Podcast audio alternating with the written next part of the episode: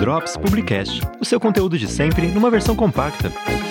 Fala galera, estamos aqui na Estácio Ribeirão Preto, onde acontece a Jornada da Comunicação 2019. Nesse segundo dia de evento, o René de Oliveira falou sobre neuropropaganda. E nós vamos falar agora um pouco com ele sobre o assunto. Tudo bem, René? Tudo jóia. Começa falando pra gente, o que é neuropropaganda?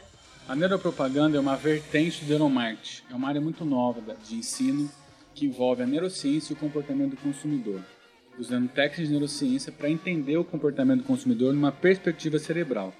E a neuropropaganda utiliza essas técnicas para testar a publicidade. A gente utiliza esses equipamentos para verificar qual publicidade ela é mais eficiente, ela é mais eficaz, ou seja, ela é mais efetiva para o consumidor. E fala pra gente, a gente está num mundo que as pessoas são bombardeadas com informações e propagandas o tempo todo. Como que capta a atenção do público? Foi exatamente esse ponto que eu trouxe aqui para a palestra. Já existem algumas pesquisas, tudo está muito novo, é muito recente. Tenho certeza que muitas outras informações virão. Mas, por exemplo, coisas que são atrativas para o cérebro, para o consumidor, numa peça publicitária. Utilizar imagens de faces humanas, utilizar o pronome pessoal você, os neurônios espelhos, que são a parte do cérebro que ativa para que a gente repita um movimento ou repita uma ação.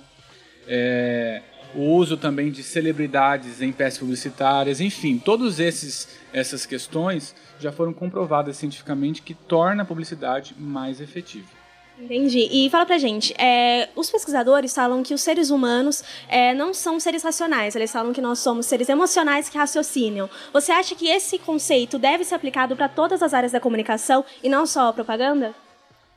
Eu acho que sim, perfeito, né? Você trouxe uma frase muito...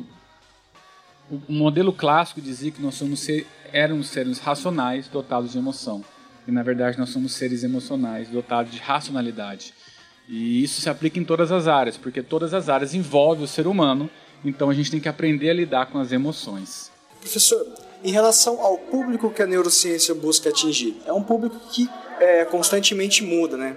De uma geração para outra, por exemplo, nós vemos muitas mudanças quanto ao que eles consomem. Como que a neurociência faz para acompanhar esse público? Porque não é uma regra, não aparenta ser uma regra. É uma pesquisa constante para sempre descobrir o que esse público está mais consumindo. Como que funciona? Um ponto importante é que a neurociência não quer atingir nenhum público. Na verdade, a neurociência é um meio de entender o ser humano. Então, nesse momento, estamos usando técnicas de neurociência para entender o comportamento do consumidor e as respostas que nós temos tido são essas que eu apresentei na palestra, por exemplo. Mas isso daqui 5 anos, daqui 10 anos, com certeza o comportamento do consumidor vai mudar, porque as pessoas mudam. E aí a neurociência vai trazer novas pesquisas mostrando o que é atrativo e o que não é atrativo, por exemplo. Muito obrigada, gente! Drops Publicast, o seu conteúdo de sempre numa versão compacta.